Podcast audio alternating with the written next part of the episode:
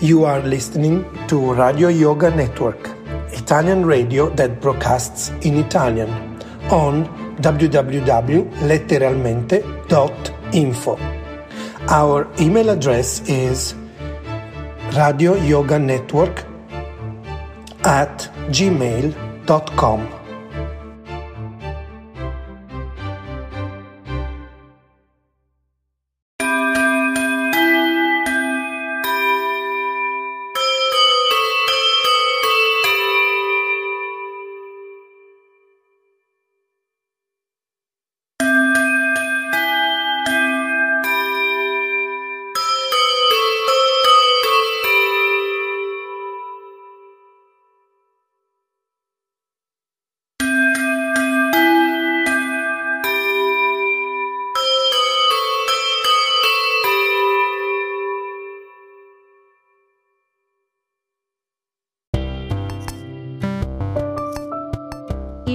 di Sofia Meyel.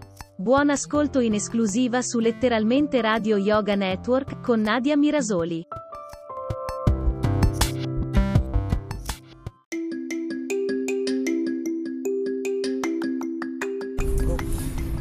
Buongiorno, buongiorno, questo è il nostro buongiorno squillante da una Bologna meravigliosa, un po' nuvolosa, ma c'è il sole. Ciao Nadia, sono ciao, Sofia Meiel. Ciao ragazzi, ciao Sofia. Allora, allora, allora, allora, niente, praticamente io e te siamo stati da appunto da del Debbio, del Debbio come insomma praticamente ospiti, insomma la troupe è venuta qui a Bologna, eravamo con la grande Tiziana De Masi, la grande attrice di teatro, la signora Indolce e niente, si è parlato della legge Zan, perché c'era in studio la Sant'Anchen, la Lorenzini che ci ha dato ragione, vero Nadia? Di qualcosa, sì, insomma. Sì, invece come si chiama quell'altro stronzo lì?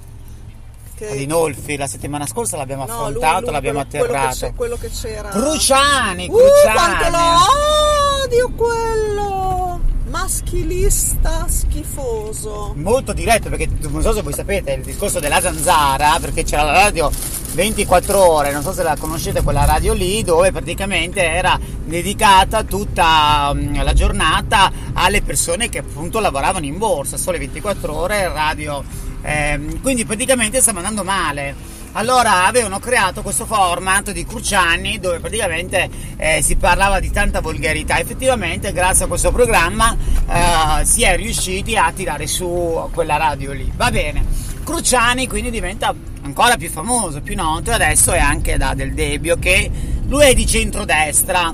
Mi ha praticamente contattato dopo che io avevo, avevo risposto in buon modo alla, alla Dinolfi dicendogli che è brutto come la fame e lui mi ha praticamente voluto il giorno dopo, sì, ci sono stato al gioco, allo scherzo, molto sboccato, mi ho completato, ho saputo contraccambiare le paroline poco dolci. Ho fatto bene Nadia? Benissimo, non bene. Ecco, bene, no, ma in questo mi sento un po' la Vanna Marchi con la figlia Stefania. Benissimo. bene, si è riparlati appunto della, della legge Zan perché mi chiede a me Ah, ma lei la conosce la legge Zan, cioè scusate, la legge Zan, quella che sarà approvata, e io sono sicura e fiduciosa per la legge contro l'omo, lesbo, transfobia, praticamente non è nient'altro che l'ampliamento della legge Mancino contro i crimini razziali, culturali e religiosi delle discriminazioni sulle, sulla, appunto, l'ambiente LGBT io sono convinta che ce la si fa.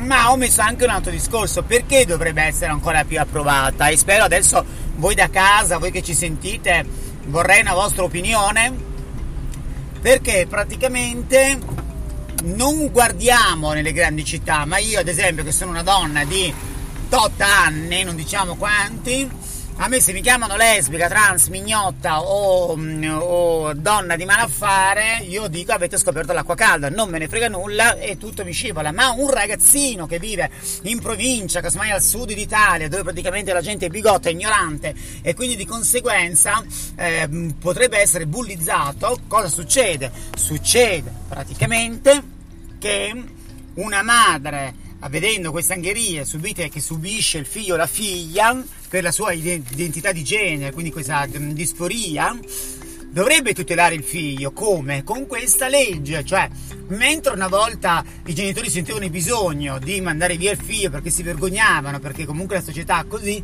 adesso che abbiamo lottato, abbiamo avuto, abbiamo vinto tante, tante quelle battaglie, tante quelle cose, mi sembra giusto questa questa legge vada avanti, che sia approvata, perché pensiamo al futuro dei bambini. Una certa Sant'Anché, che cosa ha detto Nadia?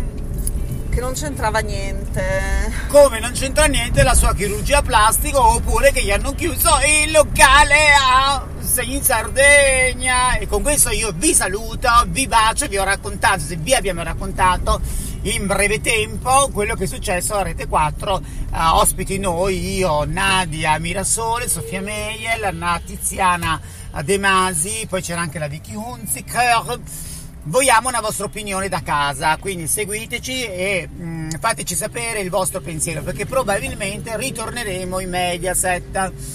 Eccoci qua, come sentite questa donna non è una donna, è un vulcano in eruzione, quindi sentirete parlare di lei molto presto, ancora e ancora. Io vorrei intanto dare un bacio immenso, grande, grande, grande a, a un uomo che io ho nel cuore da tanti anni, Renzo Samaritani, I love you, mi manchi, mi manchi, mi manchi, mi manchi, mi manchi. Un bacio a tutti, da Bologna è tutto.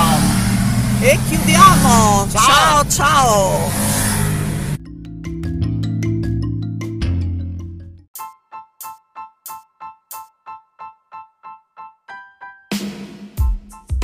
Un desiderio, un'idea, un consiglio? Bene, scrivete a Radio Yoga Network gmail.com e non sarà più miraggio.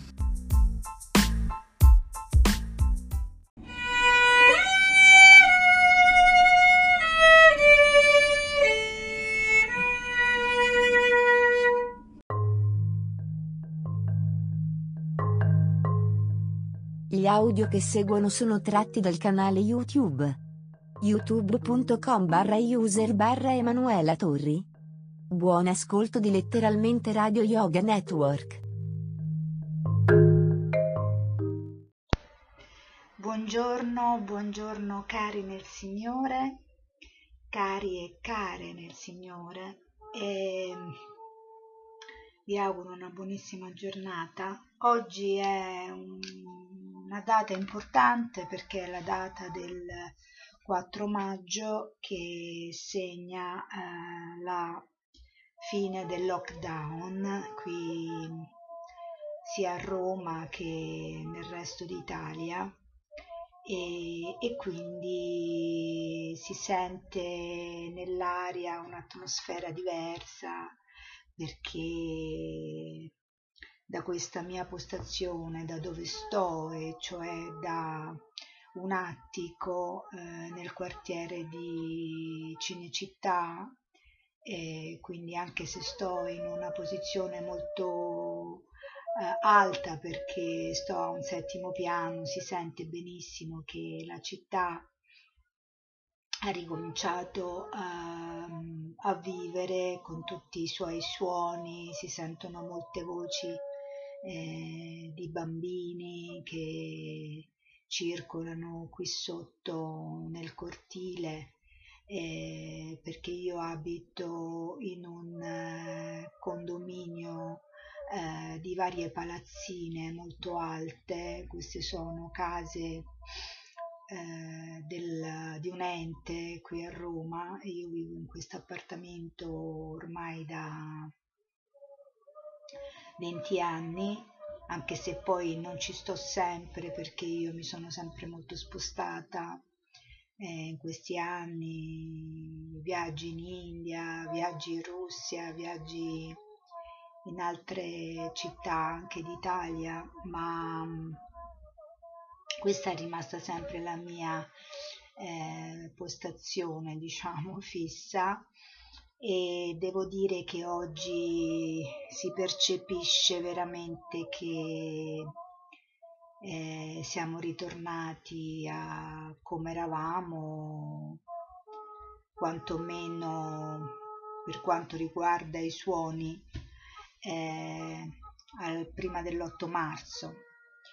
E tante voci di bambini, tante rumori di, di macchine che ricircolano qua sotto e,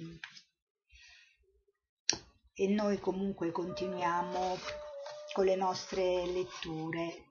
Eh, oggi iniziamo dalla lettura del volume secondo di, questo, di questi tre eh, libri che stiamo leggendo eh, dal Vangelo di Gesù secondo Yogananda Paramahansa e, e abbiamo letto il primo volume e oggi eh, iniziamo il secondo. E, ehm, siccome quando ho iniziato la lettura non vi ho letto la prefazione, eh, però credo che sia molto importante ascoltarla perché la leggiamo adesso con questo secondo volume, perché tanto sta eh, all'inizio di ogni volume, i volumi sono tre, e dice così, prefazione. Om. Carissime amiche, anime, da più parti c'è stato chiesto di dire qualcosa su queste interpretazioni del Vangelo di Gesù da parte del grande yogi Paramahansa Yogananda, perché questi praticamente sono gli editori di questa eh, collana di tre volumi che, che noi stiamo leggendo e questo, questa prefazione ovviamente è scritta dagli editori, dall'editore. Eh, Yogananda nacque in India il 5 gennaio del 1893. Fin dall'inizio la sua vita fu benedetta da santi genitori e precettori, discepoli del grande Yoga Avatar di Benares, Lahiri Mahasaya. Infine il suo ardente desiderio di conoscere Dio gli fece incontrare il suo guru, Swami Sri Yukteswar Ji, un grande discepolo di Lahiri Mahasaya. Sotto la sua guida Yogananda raggiunse la realizzazione di Dio e la sua sete spirituale si placò per sempre alla fonte di vita eterna dell'infinito. Nel 1920 Yogananda andò in America in obbedienza al comando del suo guru e del divino Babaji Maharaj. La sua missione fu quella di far conoscere in Occidente l'antica scienza spirituale dello yoga, il Kriya Yoga, e mostrare la perfetta unità esistente tra il vero insegnamento di Gesù contenuto nel Vangelo e il vero insegnamento della Bhagavad Gita, la Bibbia indù. Per poter svolgere meglio la sua missione in America, Yogananda fondò un'organizzazione religiosa chiamata prima Yogoda Satsanga e quindi Self-Realization Fellowship Dopo la metà degli anni venti, stabilito il suo quartier generale a Los Angeles, Yogananda cominciò la pubblicazione di una rivista spirituale che nel corso degli anni ebbe vari nomi: Inner Culture, East-West, Self-Realization. A partire dal 1932 cominciarono ad apparire regolarmente sulla rivista le interpretazioni e i commenti di Yogananda sul Vangelo di Gesù Cristo e la Bhagavad Gita di Sri Krishna. In ogni numero c'era un articolo sul Vangelo e uno sulla Gita. Il commento al Vangelo, apparso regolarmente per vent'anni, giunse al termine nel marzo del 1952. Per una strana coincidenza, l'ultimo articolo della serie, The Final Experience, che trattava dell'esperienza finale di Gesù dopo la crocifissione, coincise con il Maha Samadhi, l'uscita finale di uno yogi dal corpo, di Paramahansa G. La rivista era già stata stampata quando Yogananda lasciò fisicamente questa terra il 7 marzo del 1952, quindi dieci anni prima della mia nascita.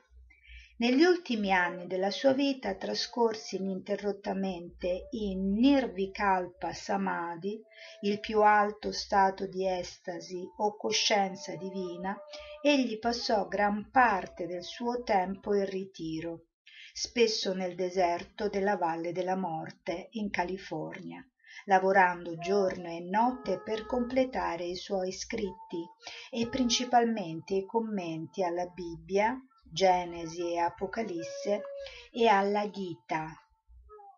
Gli insegnamenti di eh, Gesù sono stati ricevuti e interpretati da Yogananda nello stato di coscienza cristica.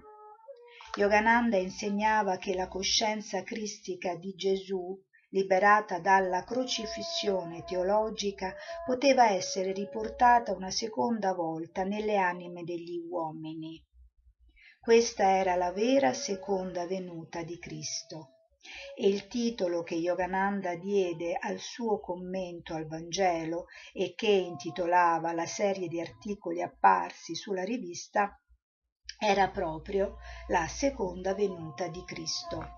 Il sottotitolo era Passi verso la realizzazione della coscienza che era in Cristo Gesù.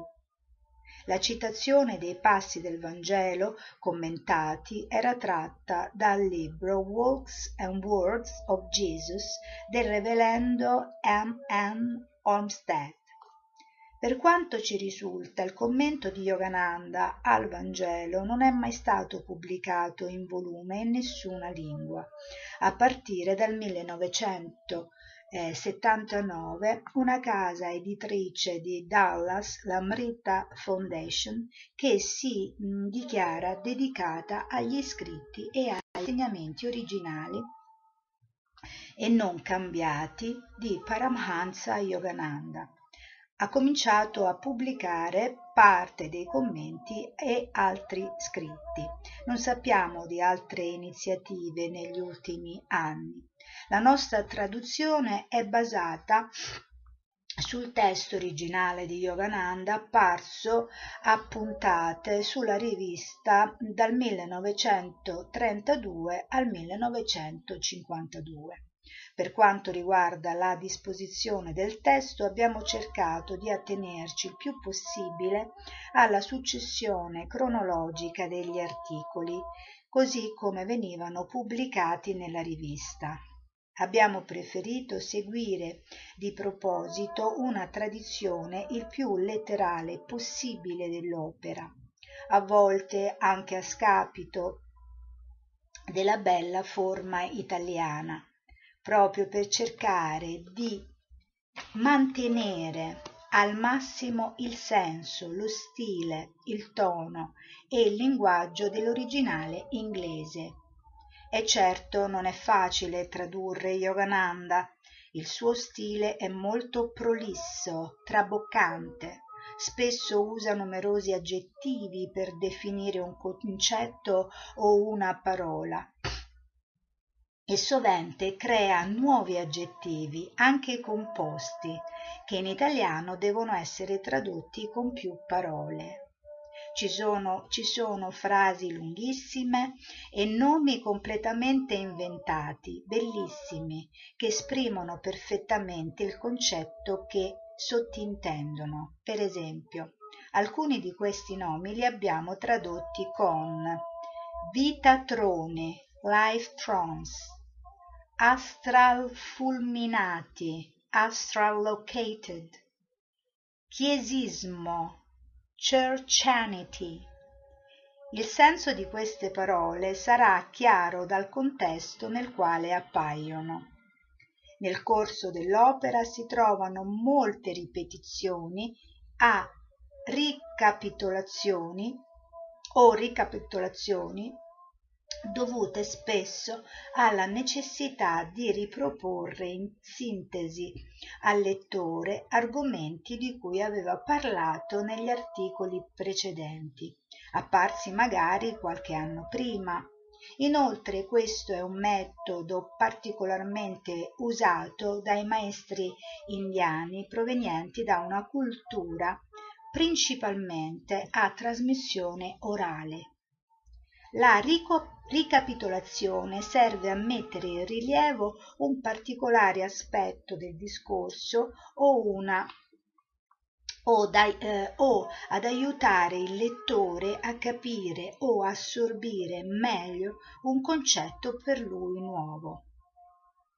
In conclusione, il commento al Vangelo scritto da Yogananda non è qualcosa da leggere, ma è piuttosto una scrittura da meditare e assorbire lentamente ogni giorno, per imparare a espen- a, ad espandere gradualmente la nostra coscienza umana nella coscienza cristica con questo augurio noi offriamo questi scritti di Paramahansa G alle anime che cercano sinceramente la verità.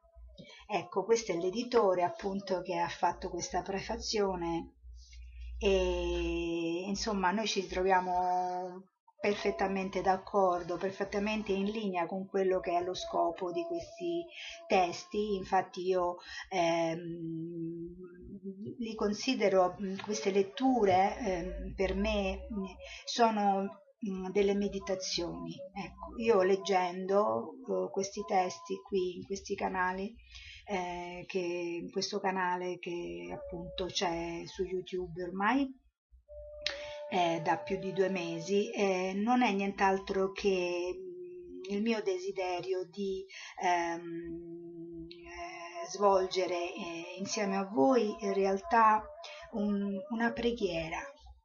Questa è una lunga preghiera che noi facciamo, eh, che io faccio appunto con queste letture e, e con chi ha il piacere eh, di ascoltarle, perché queste sono mh, non letture eh, speculative sul piano ehm, intellettuale, ma sono delle meditazioni.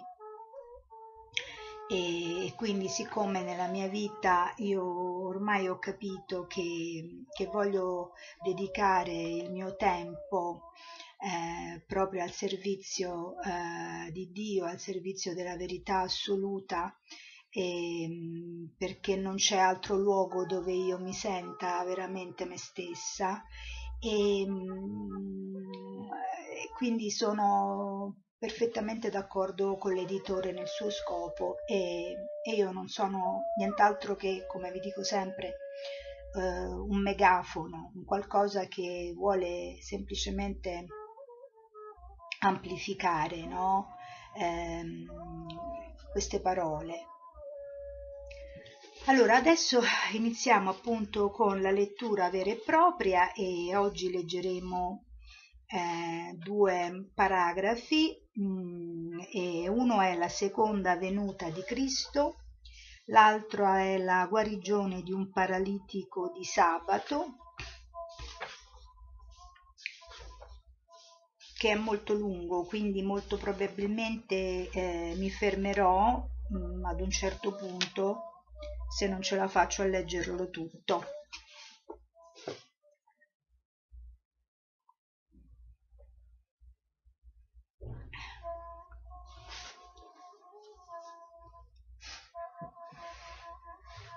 Allora, la seconda venuta di Cristo. E a tutti quelli che l'hanno accolto ha dato il potere di diventare figli di Dio Giovanni dal capitolo 1 al verso, il verso 12. Come una piccola coppa non può contenere in sé l'oceano, non importa quanto sia desiderosa di farlo. Allo stesso modo la coppa della coscienza umana materiale non può contenere l'universale coscienza cristica. Non importa quanto la desideri, ma quando Grazie a certi metodi di concentrazione e meditazione yoga, il devoto espande lo spazio della sua coscienza fino all'onniscienza. Allora può contenere dentro la sua coscienza universale, presente in tutti gli atomi, coscienza cristica. Questo è il significato di l'anno accolto, Perciò, secondo Gesù, tutte le anime che possono effettivamente realizzare la loro unità con la coscienza cristica per mezzo dell'intuitiva autorealizzazione possono essere chiamate figli di Dio. Tutte le sacre scritture, come la Bhagavad Gita, la Bibbia indù e la Bibbia cristiana, hanno un triplice significato. In altre parole, le sacre scritture si occupano dei tre fattori che costituiscono l'essere umano, cioè il materiale, il mentale e lo spirituale. Dunque, tutte le vere sacre scritture sono state scritte per essere di beneficio al corpo, alla mente e all'anima dell'uomo.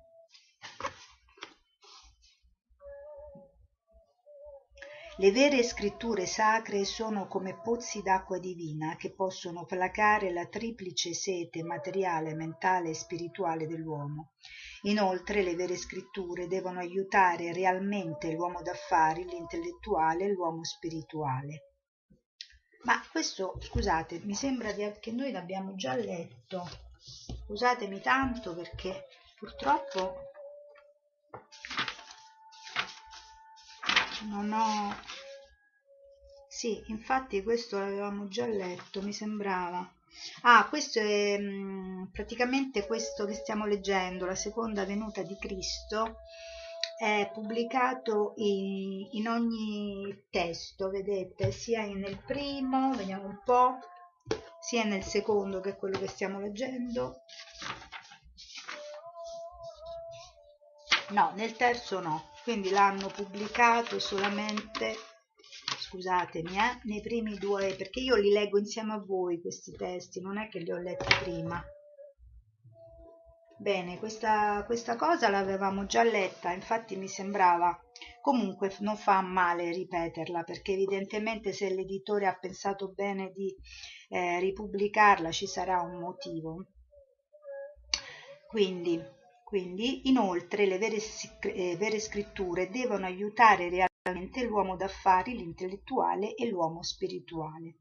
Sebbene sia, sia l'interpretazione materiale che quella psicologica delle sacre scritture siano necessarie, bisogna ricordare che gli autori delle, sacre, delle scritture si sottoposero a grandi sofferenze per mostrare all'uomo che l'interpretazione spirituale è della massima importanza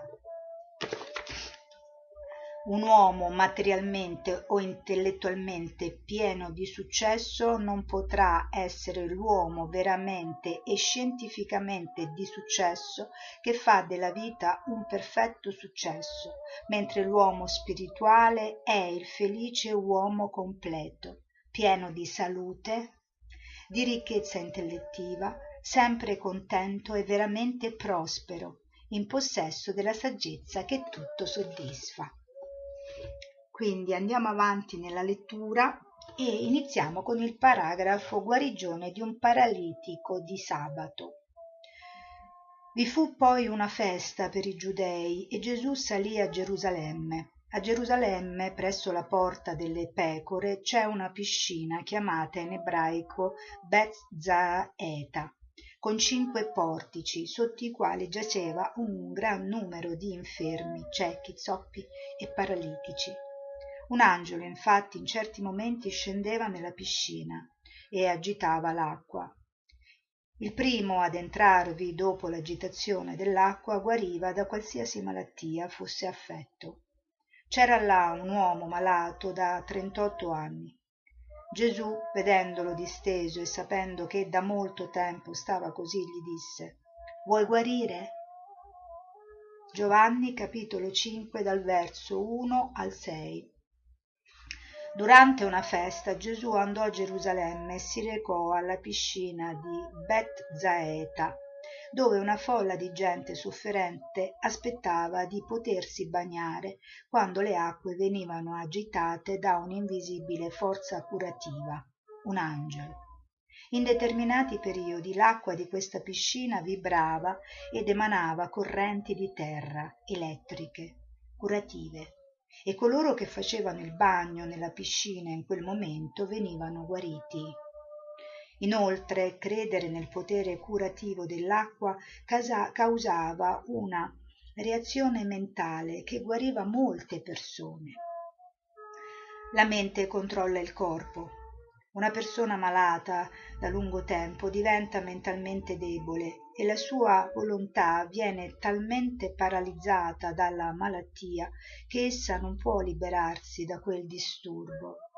Però la fede in qualcosa o in qualcuno può far rivivere la sua onnipotente e ogni-guarente volontà così da liberare la nascente energia cerebrale ed attuare la guarigione di qualsiasi parte malata del corpo perché l'aspetto spirituale amici cari nel signore è molto importante è molto importante perché chi ci incoraggia nella salute, chi ci dà speranza, chi, ci, eh, eh, chi, chi non ci spaventa, ci aiuta perché le nostre difese immunitarie fanno il loro lavoro.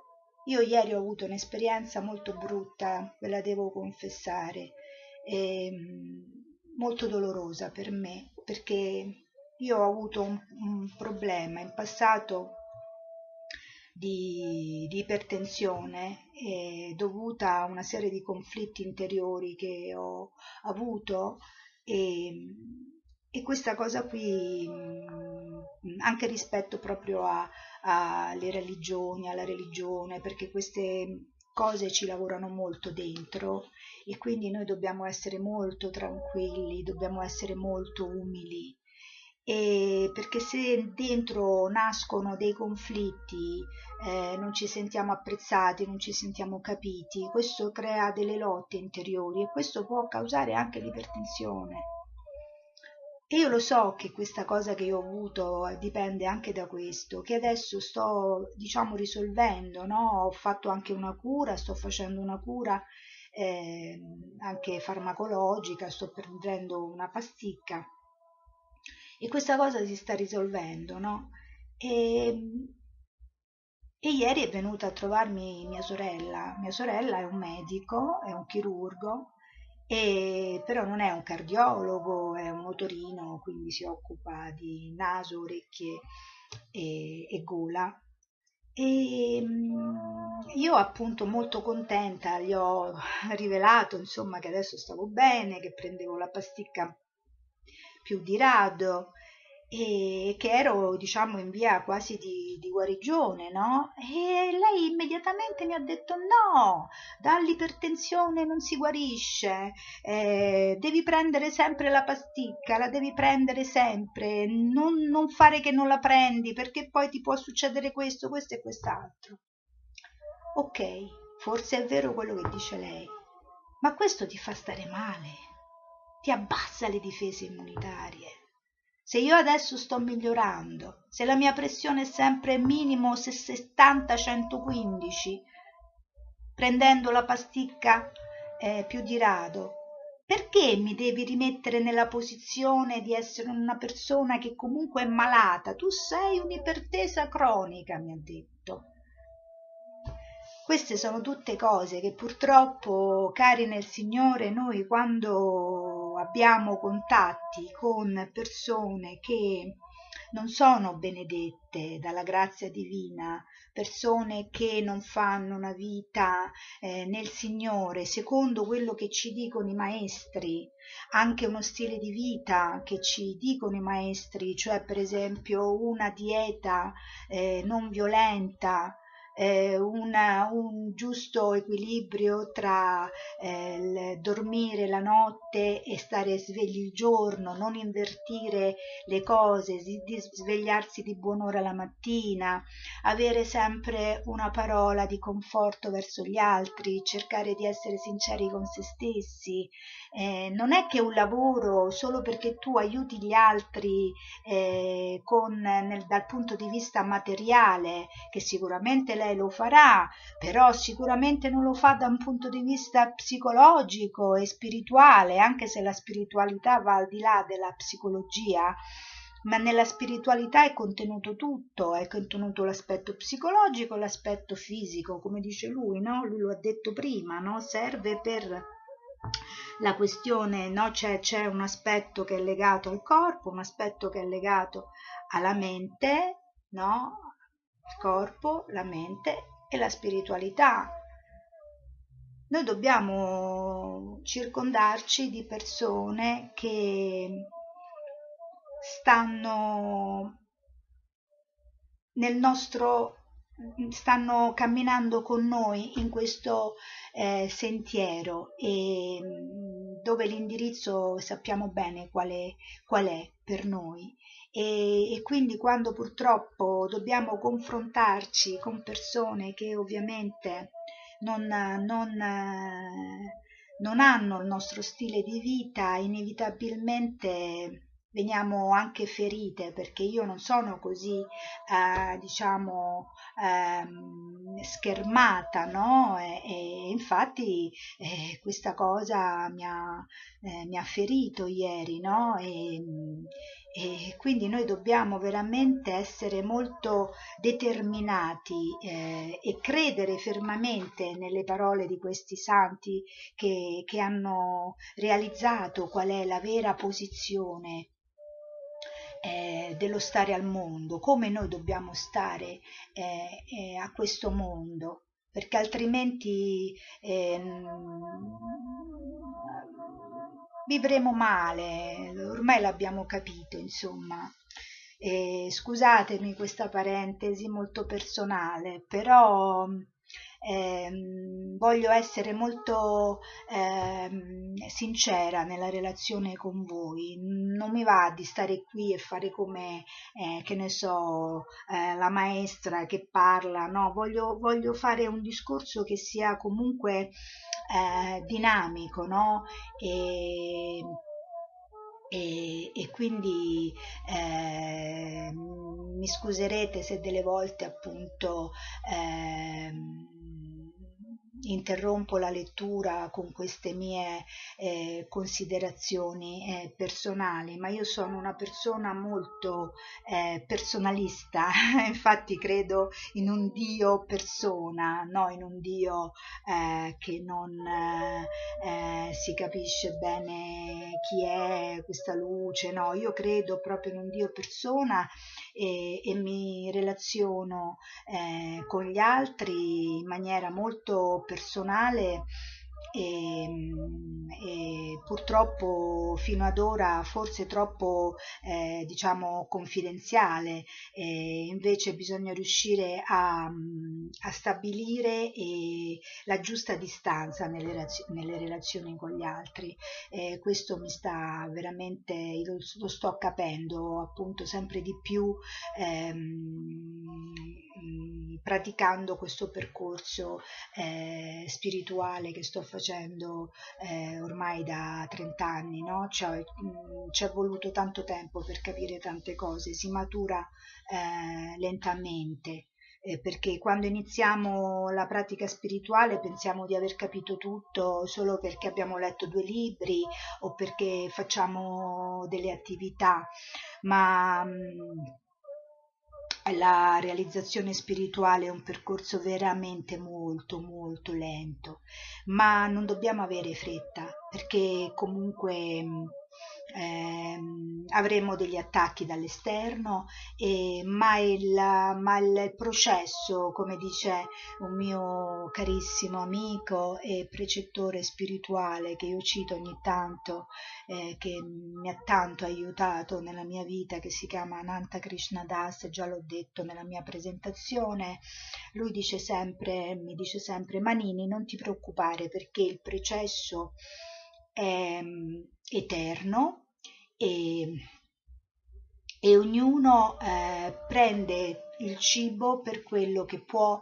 digerire, quindi piano piano, perché altrimenti ci, eh, ci viene un'indigestione, no? E, Haribola Nantaji.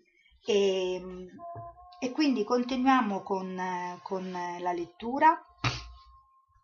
Quindi Gesù eh, vedendo l'uomo afflitto da 38 anni, fu pieno di compassione e conoscendo la superiorità del potere mentale che potrebbe guarire da solo, senza dipendere da nessun fattore esterno, gli chiese: Vuoi guarire? Questo è importantissimo, vedete? Ritorno a quel discorso che stavo facendo.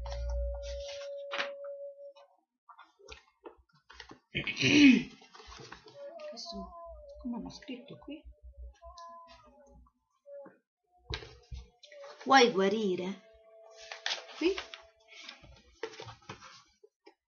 Gli rispose il malato, Signore, non ho nessuno che mi immerga nella piscina. Quando l'acqua si agita, mentre infatti sto per andare, qualche altro vi scende prima di me. Evidentemente era una persona claudicante. Gesù gli disse, alzati prendi il tuo lettuccio e cammina. E sull'istante quell'uomo guarì e preso il suo lettuccio cominciò a camminare. Giovanni dal capitolo 5 ehm, il verso 7 dal 7 al 9 Gesù conosceva la legge di guarigione divina che per fare crescere l'albero della guarigione richiede l'appropriato suolo della fede da parte del malato e il giusto seme del potere curativo mentale da parte del guaritore. Perciò gesù preparò il suolo della fede creando nel sofferente il desiderio di venire guarito dalla legge divina. Quando gesù vide che il malato desiderava veramente essere guarito disse alzati prendi il tuo lettuccio e cammina. Egli voleva dire che l'uomo afflitto non aveva più bisogno di aspettare che venisse guarito dalle acque della piscina di beth zaeta cioè da una condizione fisica esteriore ma che egli doveva realizzare l'illimitato potere di dio celato dentro la mente umana. E allora sarebbe stato guarito subito. L'uomo fu guarito istantaneamente. Uno dal flusso ininterrotto dell'illimitata e onniguaritrice energia di dio proveniente dalla trasparenza mentale della vita di gesù. Bellissimo. Cioè ripeto. L'uomo fu guarito istantaneamente. Uno dal flusso ininterrotto dell'illimitata e onniguaritrice energia di Dio proveniente dalla trasparenza mentale, dalla trasparenza mentale della vita di Gesù. 2. Dalla propria fede risvegliata e dalla ripresa della propria volontà paralizzata che serviva da antenna per ricevere la congiunta energia cosmica onniguaritrice proveniente da Gesù e la latente energia vitale del proprio cervello. Vedete come sottolinea la, la, la parte mentale? Noi non dobbiamo essere attaccati dall'esterno, noi ci dobbiamo proteggere anche tutta questa storia del, co, del Covid-19 che, che sì è reale, però in certi canali sono quasi terroristici, ci fanno vedere delle cose tremende, ci dicono che dobbiamo andare in giro con la mascherina, con i guanti, quando invece se tu cammini da sola per strada, eh, lontano da tutti, non hai bisogno della mascherina o dei guanti. Quindi questa mentalità terroristica da parte di taluni è solo perché ti vogliono comunque controllare. Io la sento questa cosa qui, o vogliono comunque stabilire una superiorità su di te. Bisogna stare molto attenti. Quel giorno però era sabato dissero dunque i giudei al guarito è sabato e non ti è lecito prendere su il tuo lettuccio. Ma egli rispose loro colui che mi ha guarito mi ha detto prendi il tuo lettuccio e cammina. Allora gli chiesero chi è stato a dirti prendi il tuo lettuccio e cammina? Ma colui che era stato guarito non sapeva chi fosse. Gesù infatti si era allontanato essendoci folla in quel luogo.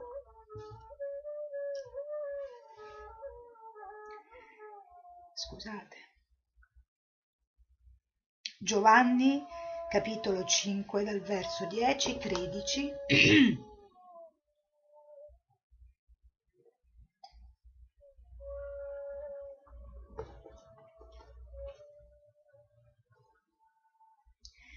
Gli ipocriti giudei non vollero manifestare la loro meraviglia alla guarigione compiuta da Gesù, poiché ciò sarebbe stato come riconoscere la sua superiorità su di loro, perciò cominciarono a mostrare un falso zelo per le leggi del sabato. Poco dopo Gesù lo trovò nel tempio e gli disse Ecco che sei guarito, non peccare più, perché non ti avvenga qualcosa di peggiore. Questo è Giovanni dal capitolo 5, eh, il verso è il 14. Gesù disse all'uomo guarito che la sua infermità era stata il risultato delle sue cattive azioni prenatali e postnatali e per questo motivo egli non doveva continuare a perseguire le vie del male.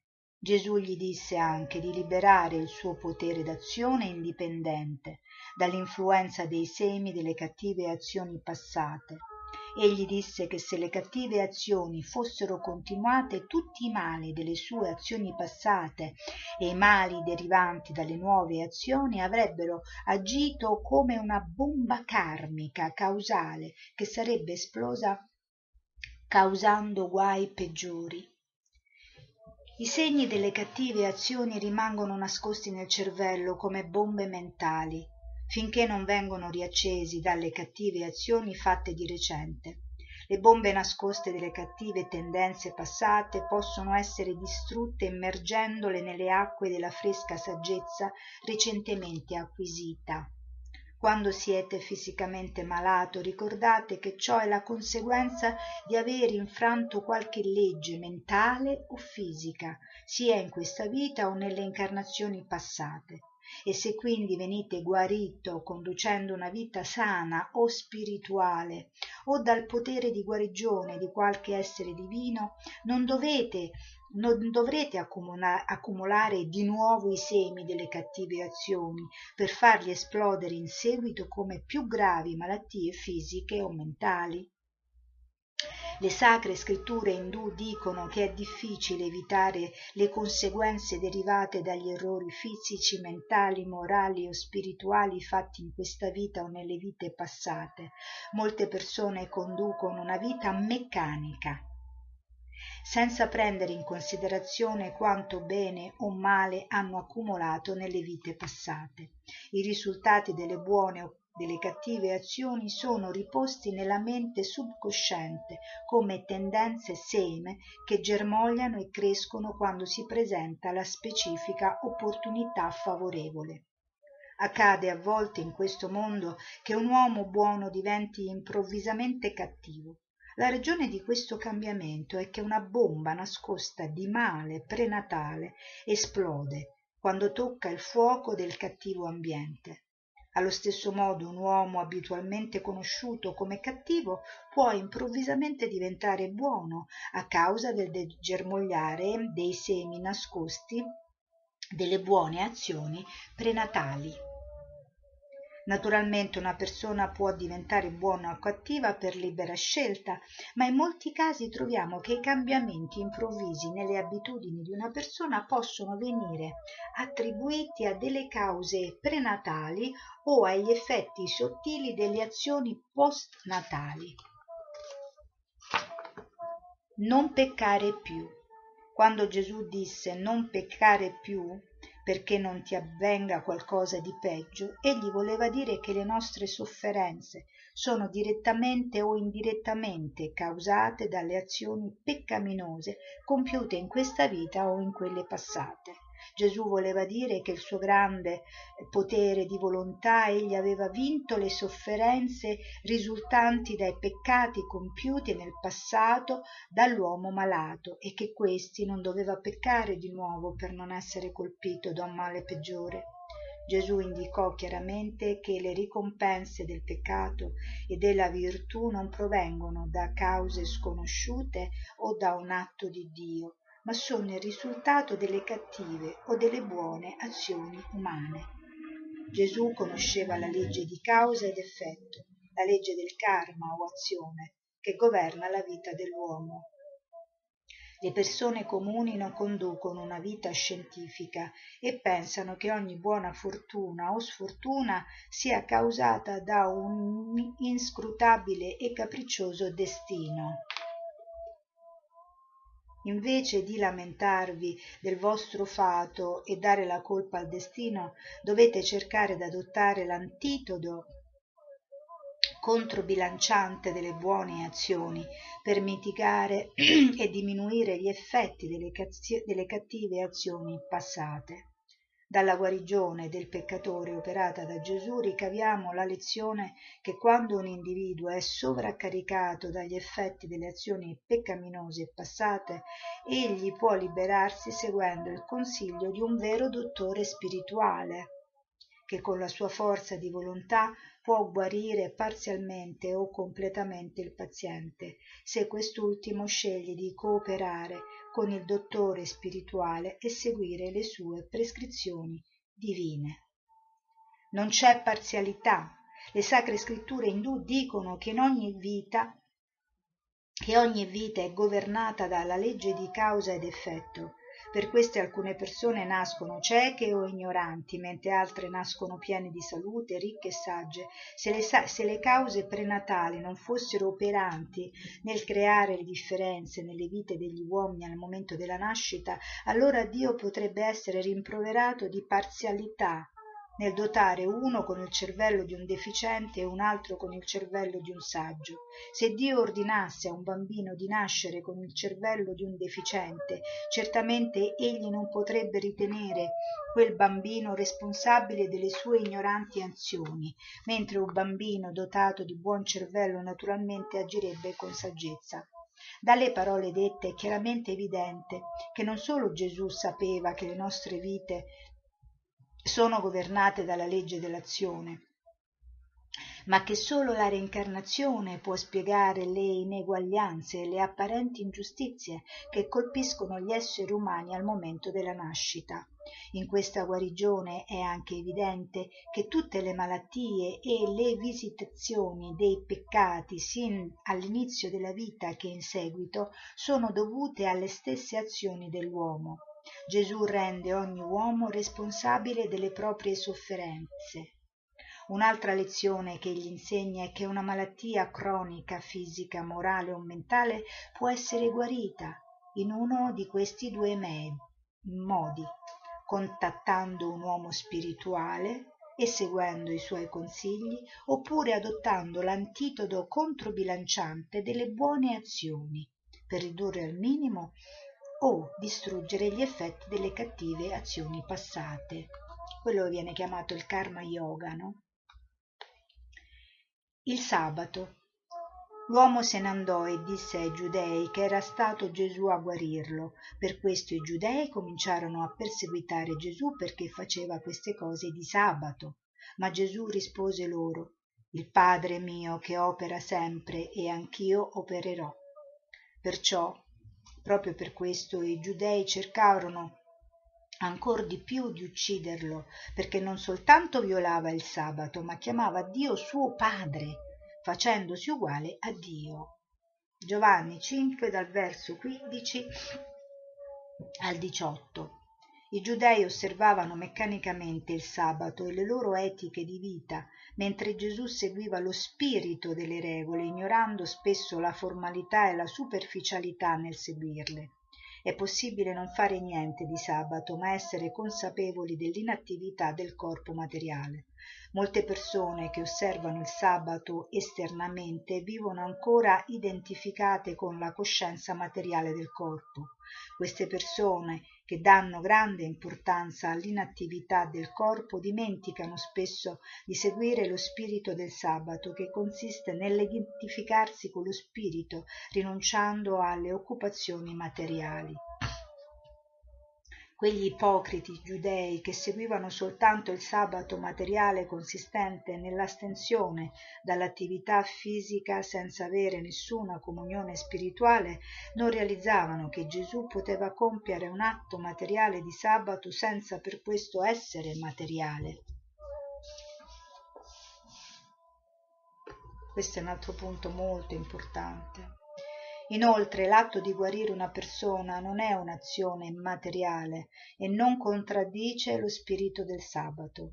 I giudei sapevano tutto questo nei loro cuori e per tranquillizzarsi la coscienza circa la loro ipocrita osservanza del sabato vollero perseguitare Gesù che apparentemente aveva infranto il riposo del sabato guarendo il peccatore.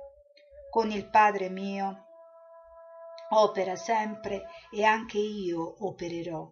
Gesù voleva dire che qualsiasi cosa facesse sulla terra era guidata dalla propria coscienza del Padre, che egli non era guidato dal male, ma dalla coscienza intuitiva che aveva ricevuto da Dio.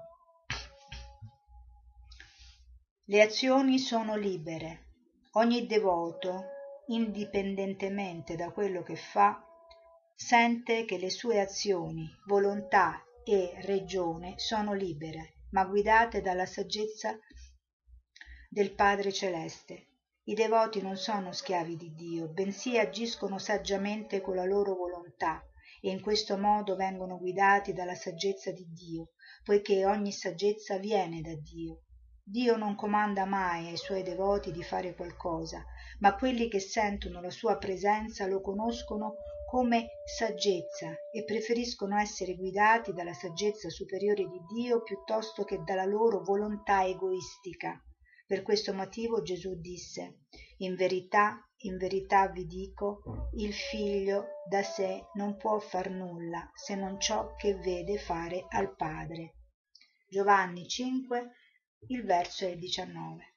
In questa fase Gesù ci dice esattamente come operava, mostrandoci di stare in rapporto d'amore con Dio, e con questa saggezza e amore di Dio egli vide Dio e le sue opere, e quando vide agire il Padre Celeste e percepì il suo operare, egli agì similmente per sua libera scelta.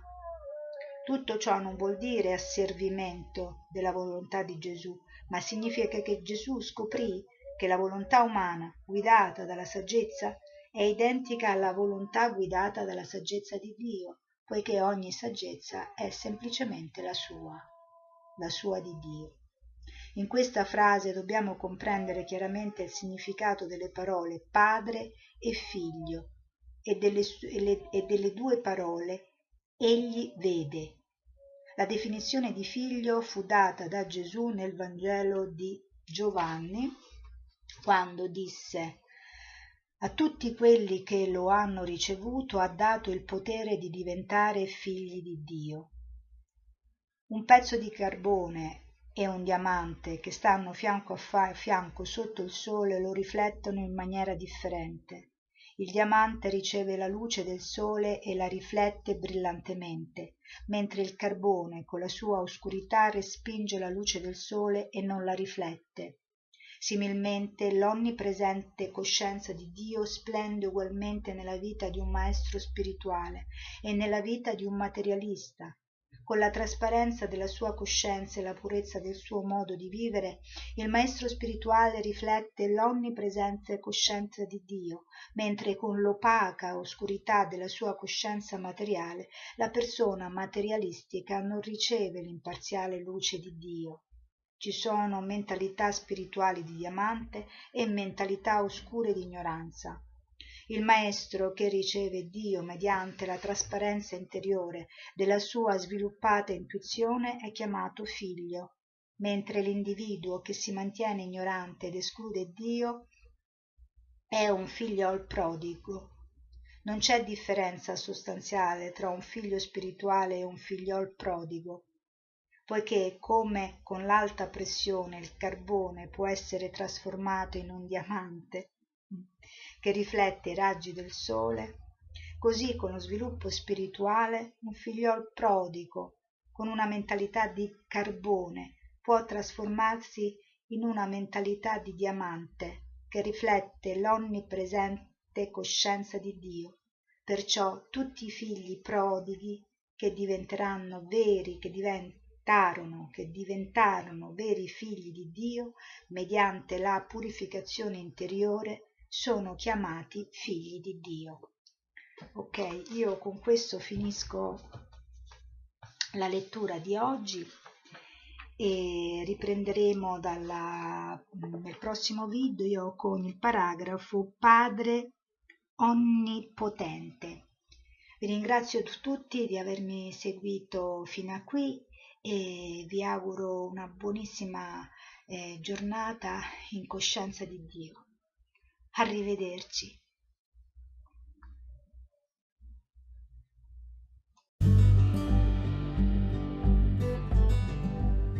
Gli audio da YouTube su letteralmente Radio Yoga Network vengono prelevati su precisa autorizzazione degli autori. Ciò non autorizza nessun'altra stazione radiofonica a ritrasmettere tali contenuti che, ripetiamo, sono stati concessi a letteralmente Radio Yoga Network esplicitamente.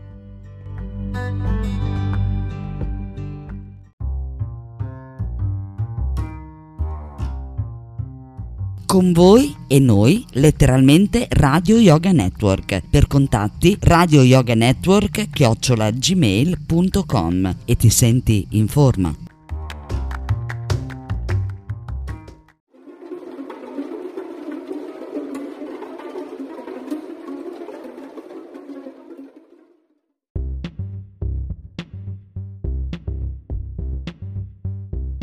La trasmissione che segue può essere ascoltata per gentile concessione di Radio Isvara. www.isvara.org. Per informazioni, radioisvara-gmail.com.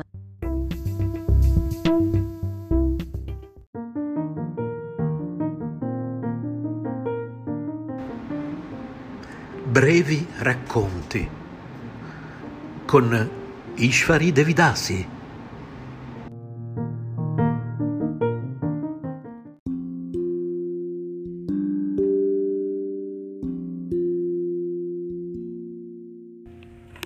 Differenti aspetti di Krishna. È il figlio di madre Yashoda. È il più grande di tutti gli abitanti di Vraja. È colui che attrae la gente di Gokula. È il cuore delle gopi. È colui che può attrarre perfino la mente di Cupido.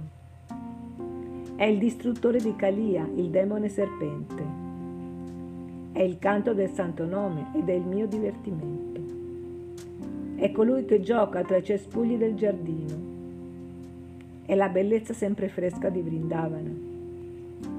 È colui che è sempre visto col suo flauto.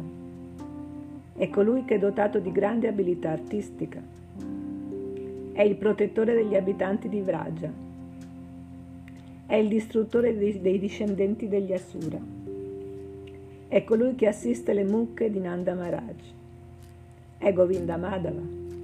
È il ladro di burro. È il meraviglioso pastorello di Nanda Maharaj. È colui che sta sulle rive della Yamuna. È colui che ruba le vesti delle gopi. È colui che gusta lo scambio di sentimenti amorosi. È colui che è pieno di misericordia. È colui che attrae Radharani.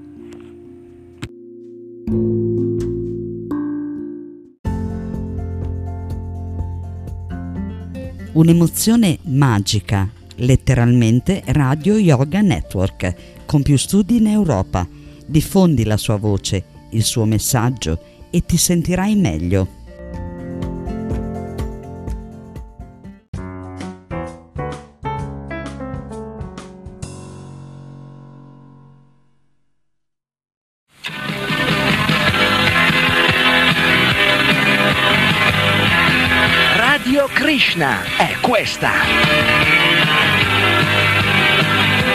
Radiofoniche staticamente parlando, o meglio, ascoltando.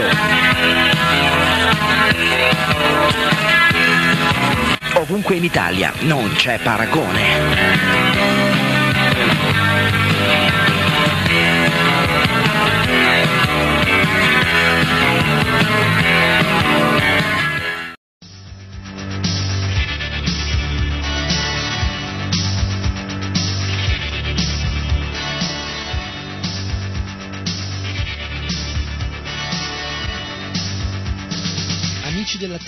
Italia Nostra, Lega per l'abolizione della caccia, Lega Ambiente, Lega Antivivisezione, Lega Italiana per la protezione degli uccelli, World Wildlife Foundation, Federnatura, Coordinamento Liste Verdi presentano Dalla parte degli animali. Trasmissione straordinaria a sostegno della raccolta di firme per il referendum contro la caccia.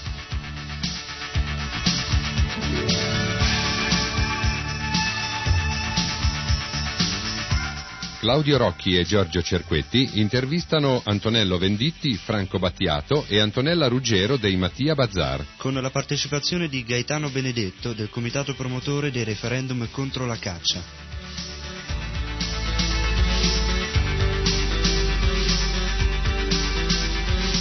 Una produzione di Radio Krishna Centrale. I cacciatori sono quelle persone che, camminando nel bosco o sull'erba, o comunque sulla terra, magari all'alba, quando il sole sta giusto per uscire e riempie il cielo di quella luce unica, guardando in alto, cercando non per fame, non per bisogno di difendersi, guardando in alto e incontrando con la vista quegli esseri leggeri che si muovono appoggiati sull'aria, muovendo le ali, gli uccelli, non sanno fare altro che sparare.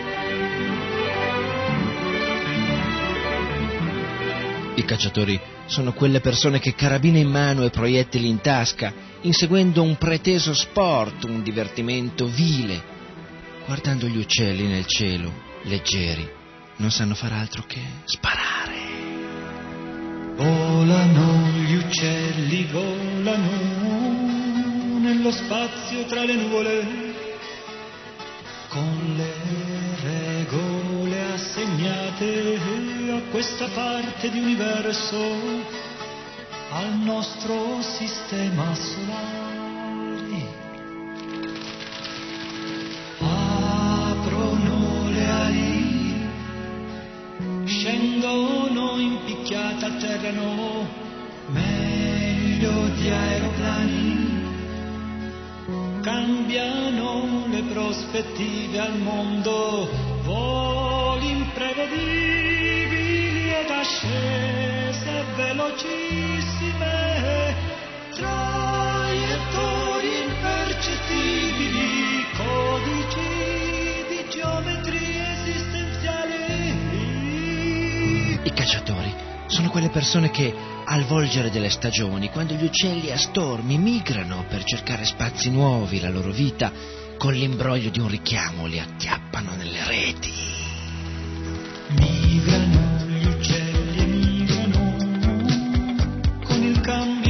stagione.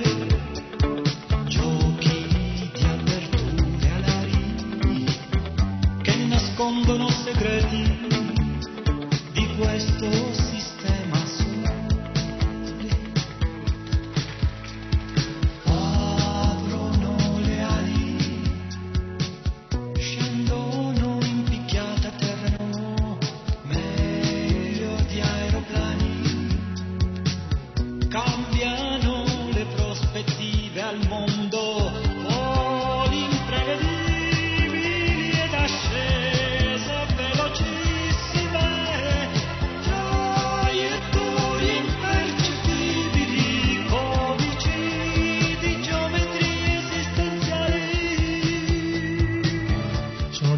quasi 600.000 le persone che hanno posto la loro adesione a questa iniziativa referendaria e hanno detto un no chiaro e secco contro la caccia. ma non basta.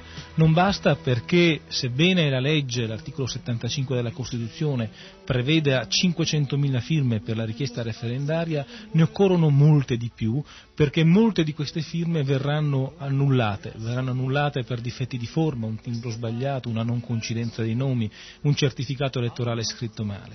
E pertanto noi calcoliamo che almeno il 20% di queste firme venga annullato. Occorrono quindi almeno 700-750 mila firme, ma non basta ancora.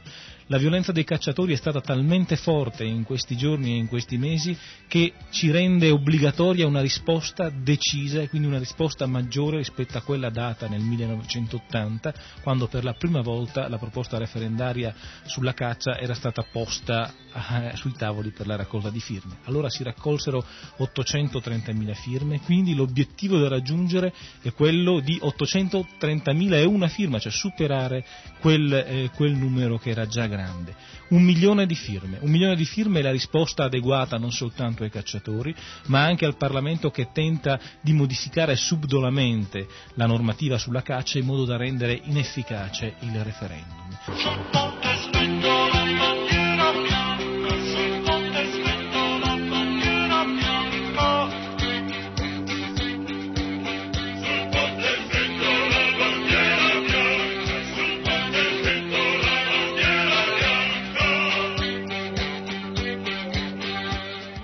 Una telefonata in linea ancora, pronto? Oh, come stai? Oh, questo è Franco Battiato, eh? Ciao Claudio. Tutto bene? Tu Bene, stai, bene. stai bene tu anche? Sì, molto bene. Ecco, allora, per i pochi che non ti conoscono, presentati. Una scheda biografica. Scheda biografica, dunque, eh beh, sono nato molti anni fa. Eh, quanti? Eh, 41 quest'anno adesso. Caspita, un cantante quasi attempato. no, e, e, e 20 anni di attività, Vent'anni di che attività. non mi pare poco. Perfetto, infatti ne hai fatti di tutti i colori sostanzialmente. Mi pare proprio un'analisi esatta. Esatto. Allora, eh, alcuni di questi colori sono stati così ehm, eh, benedetti da, da un grosso riscontro, altri Da, da pochi, altri da pochi. altri da nessuno. Allora, il Franco Battiato più famoso è quello della- delle stagioni, eh, così, delle più recenti stagioni di canzoni, È vero, diciamo, no? vero. Ecco, perché c'era anche un Franco Battiato di canzoni molte stagioni fa, un Franco Battiato così ricercatore e sperimentatore, un Franco Battiato musicista colto. eh, adesso addirittura sento dire che stai scrivendo un'opera. Sì, lo- diciamo che sono eh, alla fine, che il debutto è previsto per l'anno prossimo a Teatro Reggio di Parma. Ma un'opera di che tipo? È un'opera lirica contemporanea naturalmente, no? Ho capito. C'è, c'è qualcosa che riguarda la caccia in quest'opera? Dunque la caccia. Eh, C'è, c'è il cacciato Eh. e è l'uomo il protagonista. eh. Prende le mosse dalla, da- dalla Genesi. Senti un po', Sì. Franco, nella tua vicenda creativa puoi aiutarmi a ricordare se ci sono, penso che ci siano davvero, de- de- delle canzoni, dei pezzi, dei lavori che mh, sono in sintonia o possiamo mh, ritrovarli in sintonia proprio con l'attenzione alla natura, all'ambiente, Che ho al rispetto scritto per io? la vita? Sì, che hai scritto tu. Eh, per Io mi esempio- ricordo una copertina di Franco. Quale? Pollution, giusto? Pollution, ma, ma non c'era, c'era un limone in copertina. C'è un Un limone ma con cosa- un bullone. Esatto, e non mi pare proprio che, che- che- faccia il caso nostro. No, direi gli Sì. uccelli dalla voce del padrone. Sì. Ah, forse lui Pollution No. indicava che era un discorso di critica con- Ah. contro l'inquinamento. Ah, Esatto, contro l'inquinamento. cioè, ah, ho capito. Però di tanti anni fa era, no? Eh sì, del 72, Ah, di eh, 14 anni fa. 14 anni fa. sì. E come l'hanno presa la gente sta copertina col bullone e il limone? Eh, Allora non l'hanno capita. forse. No, beh, beh, era, era un po' presto, ancora il, il problema non era... Oggi stesso titolo, stessa copertina andrebbe di più, no? Eh, pe- penso di sì. Senti, dicevi invece gli uccelli? Sì, gli uccelli da un album che si chiamava La voce del padrone. Volano gli uccelli, volano nello spazio tra le nuvole, con le regole assegnate a questa parte di universo. Ma cosa ne pensi tu di questa vicenda? Che, eh, che tipo di, di umori respiri girando, ascoltando? Sembra che la gente sia eh, sintonizzata con questa campagna per l'abolizione della caccia? Ma io credo di sì, perché tutto sommato eh, la- la- la- la parte sensibile della gente è sempre superiore a quello che si pensa. E, e- credo che, che la maggior parte della, della gente non si sentirebbe neanche di togliere una piuma a un uccello, figurati sparare. In quest'epoca di pazzi ci mancavano gli idioti dell'orrore.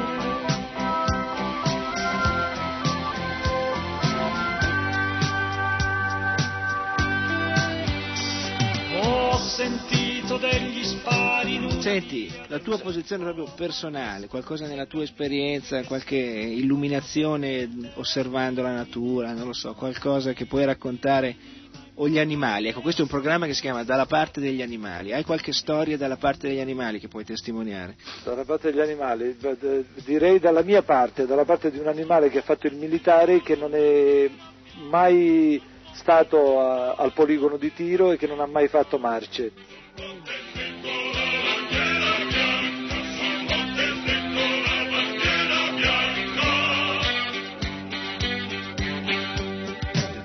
Senti, e poi che possiamo dire anche? Hai firmato tu? Beh, firmo, ti firmo a voce. Ecco, firma- poi quando passi vicino a un tavolo ricordati D'accordo. metti la tua firma. D'accordo. Eh?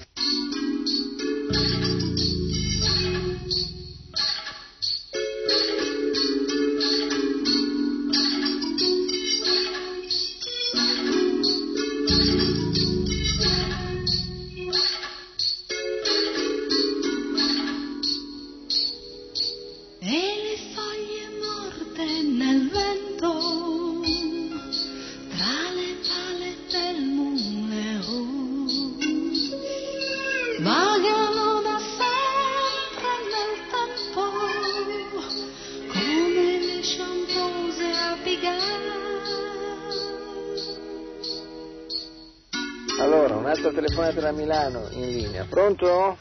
Pronto? Chi sei? Sì, Chi sei? chi sono? Chi sei? A nome di tutti quelli che ci ascoltano. Chi tanti. sei? Antonella Ruggero. Oh, Antonella Ruggero. Antonella Ruggero, persona- una cantante. Incontrata, esatto, Una cantante. cantante. No, noi lo diciamo, se non tutti magari conoscono il tuo cognome, però ti conoscono. Va bene, allora- Antonella Ruggero. Antonella Ruggero, cantante, cantante. voce solista di un gruppo che si chiama Mattia, Mattia Bazar. Thanks.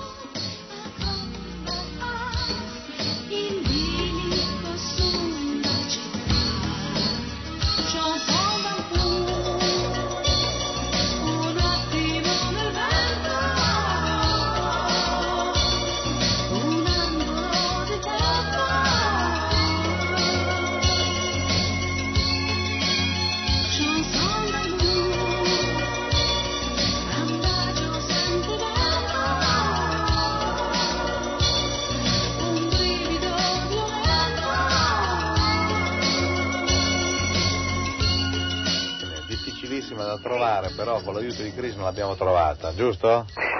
Cioè difficilissima perché sei sempre in giro. Sì, siamo arrivati adesso dalla Sardegna, domani mattina ripartiamo. Per dove? Andiamo a Monaco, a- In Germania. sì, due giorni, poi ritorniamo e... Insomma, un via vai continuo. Vita, vita d'artisti. eh? Vita d'artisti. certo. Senti, e appunto, qua buon viaggio per i futuri viaggi. Grazie. Ecco. Senti Antonella, noi conoscendo la tua sensibilità, la tua capacità così di amare la vita e tutti gli esseri viventi, volevamo porti la domanda che stiamo proponendo a tutti i vari cantanti, attori, politici, eccetera, magistrati e come. Allora, tu cosa ne pensi degli animali e se sei favorevole o contraria alla caccia? Sono assolutamente contraria, per cui adoro gli animali, adoro gli spazi nei quali questi animali potrebbero vivere senza il problema appunto di qualche fucile.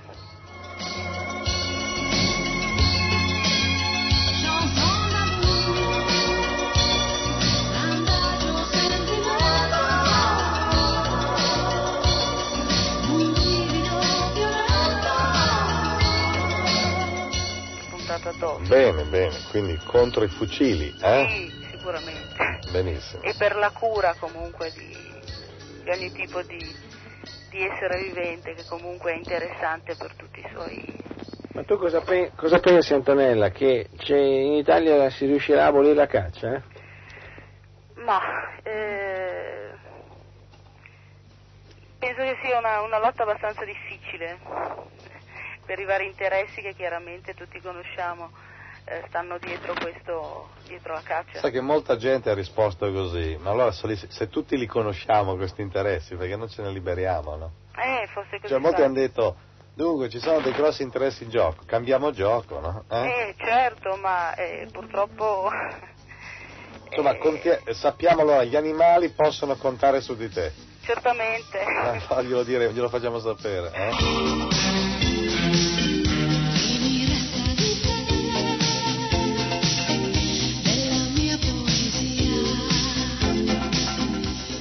Insomma, un ultimo messaggio tra una partenza e l'altra. Che, che cosa deve fare secondo te la gente per migliorare sta benedetta vita, per migliorare questa esistenza? Tu che ne vedi migliaia per sera di persone. Bah, eh, per migliorare eh, e conoscere sempre di più eh, se stessi e di conseguenza tutti gli altri, perché in fondo sì, ognuno di, vo- di noi è differente, però Chiaro, siamo individui. Sì, chiaro. E, e comunque una ricerca verso, verso qualcosa di chiaramente superiore. Ecco, tu credi nella reincarnazione? Bah, io credo sì, comunque a una susseguenza di, di, di, di- di esistenze, di, di- di storie che comunque penso ci portiamo dentro adesso.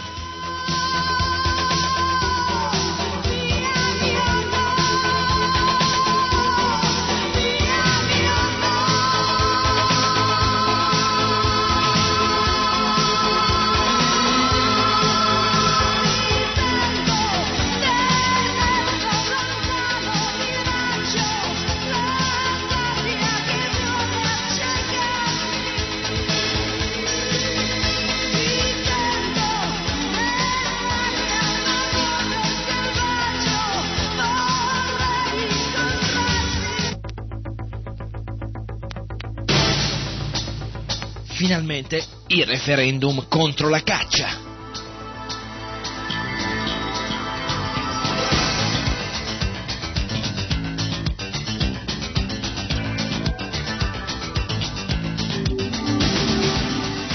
Ecco perché è assolutamente importante, assolutamente fondamentale che tutti coloro che hanno già firmato trovino una persona, un'altra persona, tra i vicini di casa, tra i parenti, tra gli amici, tra i colleghi d'ufficio, una persona da portare immediatamente a firmare al comune di residenza. Si può firmare presso tutti i comuni d'Italia, presso tutte le segreterie comunali di tutti i comuni d'Italia per cui non ci sono proprio eh, alibi per chi dice ma non so come, ma non so dove. Presso tutti i comuni d'Italia si può firmare contro la caccia e naturalmente si può anche firmare contro il nuclea- il nucleare e per una giustizia più giusta.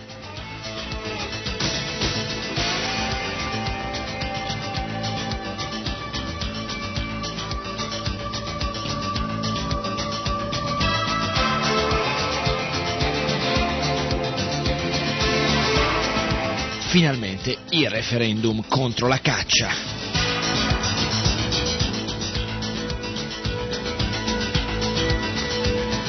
Vuoi essere anche tu dalla parte degli animali?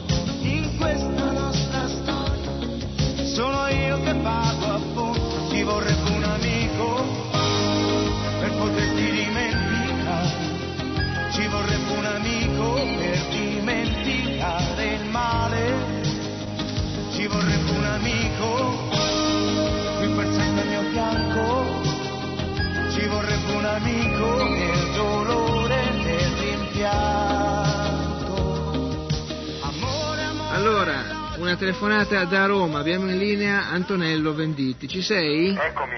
Come sono. stai? Abbastanza bene. Bene, bene. Benvenuto alla nostra dalla parte degli animali. Qual è la tua posizione personale verso gli animali?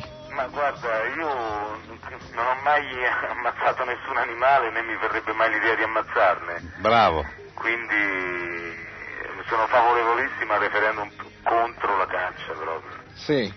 Anche perché molte volte è veramente una.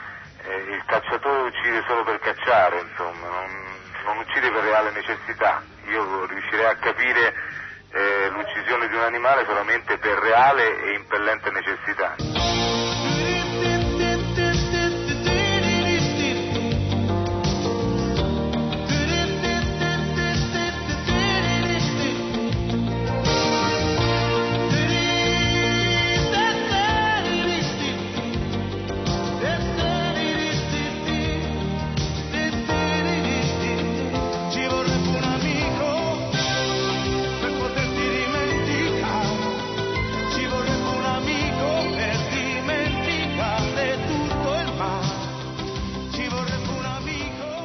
Amico. Ma Certo. siccome questa reale impellente necessità non c'è, almeno fino a quando non ci, veramente non ci riducono un colabrodo a livello di, eh, di- di- di odio di, di tutto quello che è accaduto in questo momento, per Esatto. cui credo che non ci sia proprio bisogno di ammazzare Quindi, nessuno. quindi tu sei dalla parte degli animali, diciamo. Sì, anche perché credo che tutto sommato gli animali possono avere anche un'anima.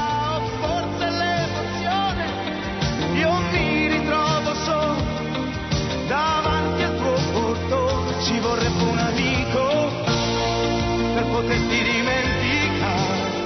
Ci vorrebbe un amico per dimenticare il male. Ci vorrebbe un amico qui per sempre al mio fianco.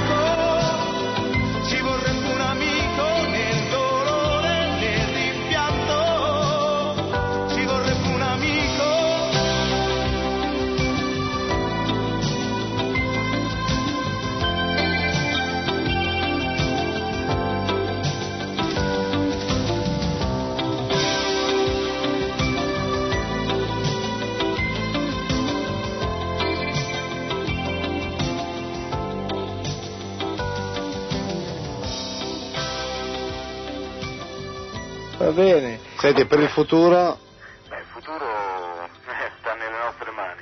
eh, appunto, dico, sta nelle nostre mani, qui eh, ci sono due tendenze.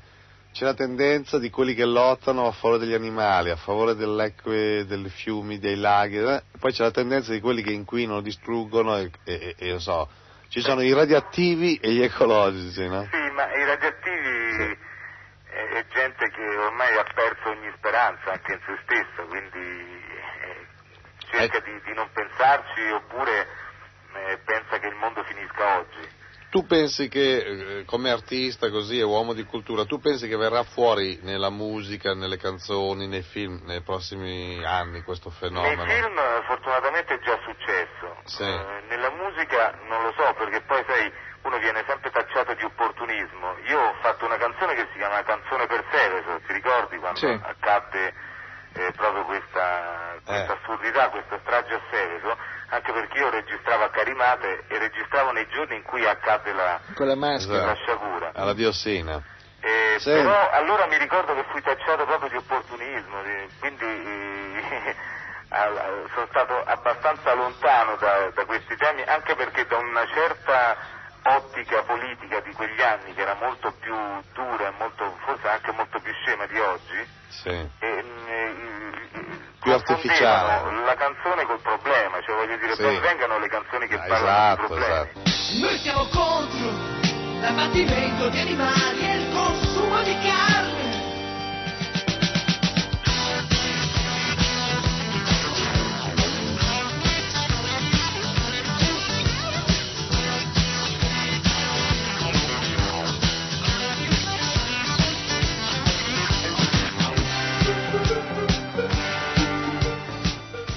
略 Questa campagna è una campagna che costa tantissimi soldi, è una campagna che ha visto per la prima volta tutte unite tutte le associazioni ecologiste e ambientaliste d'Italia, dalle Amici della Terra alla Lega Ambiente, al WWF, Italia Nostra, alla Lega Anticaccia, alla Lega Antivivisezione, la Lega Italiana Protezione Uccelli, le, le, le, le Federnatura, eh, le liste verdi, tutti uniti su questa battaglia, ma non sono i partiti, non sono le multinazionali, non sono le finanziarie. Animali a crescere l'uomo l'insensibilità il sadismo è la totale mancanza di rispetto verso la vita pertanto abbiamo bisogno di soldi. Ecco per cui ritengo che coerentemente una persona che ritiene che questa cosa sia una cosa importante perché questa cosa determina un passaggio culturale in questo paese. Abbiamo visto lo scempio ecologico oggi più che mai, un po' grazie anche purtroppo alla nube di Chernobyl, ecco, è un dato culturale di qualcosa che sta cambiando. Se ci crediamo veramente dobbiamo misurare questa nostra coerenza anche con la disponibilità a mandare poche lire e sono sufficienti anche 10.000 lire a testa, non spostano un bilancio familiare, ma sicuramente ci consentono un rilancio della campagna e sicuramente ci consentono di pagare i debiti che certamente ci trascineremo anche dopo il 7 luglio, che è la data entro la quale dovremo consegnare le firme alla Corte di Cassazione. sei parte del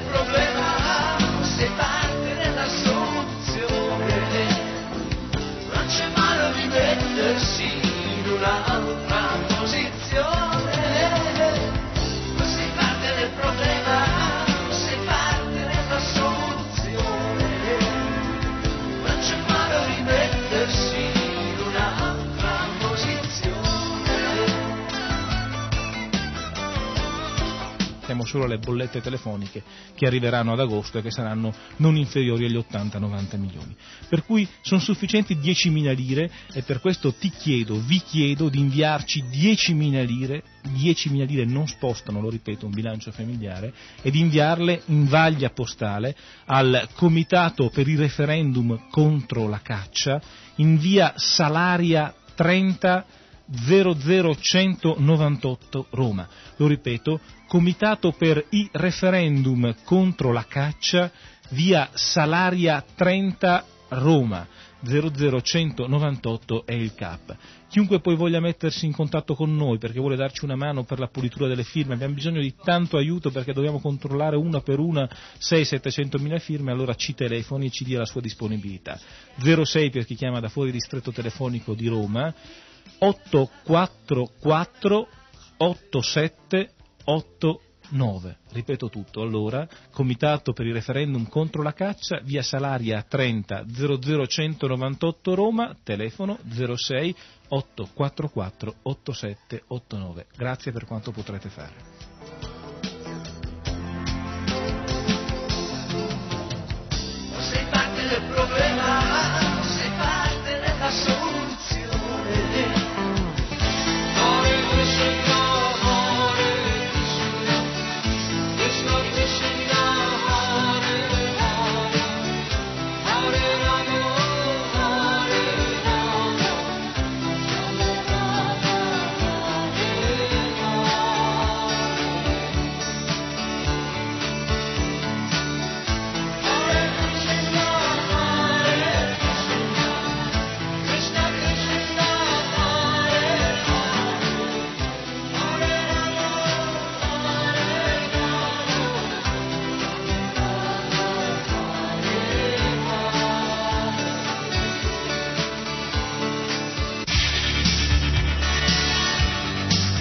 Avete ascoltato? Dalla parte degli animali. Trasmissione straordinaria a sostegno della raccolta di firme per il referendum contro la caccia.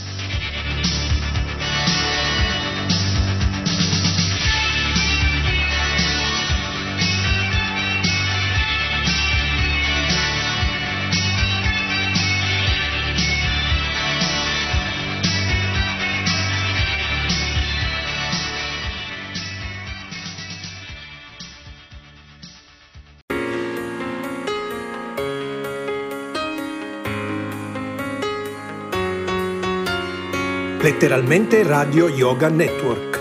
www.letteralmente.info nostro indirizzo di posta elettronica radio yoga network chiocciola gmail.com Buon ascolto!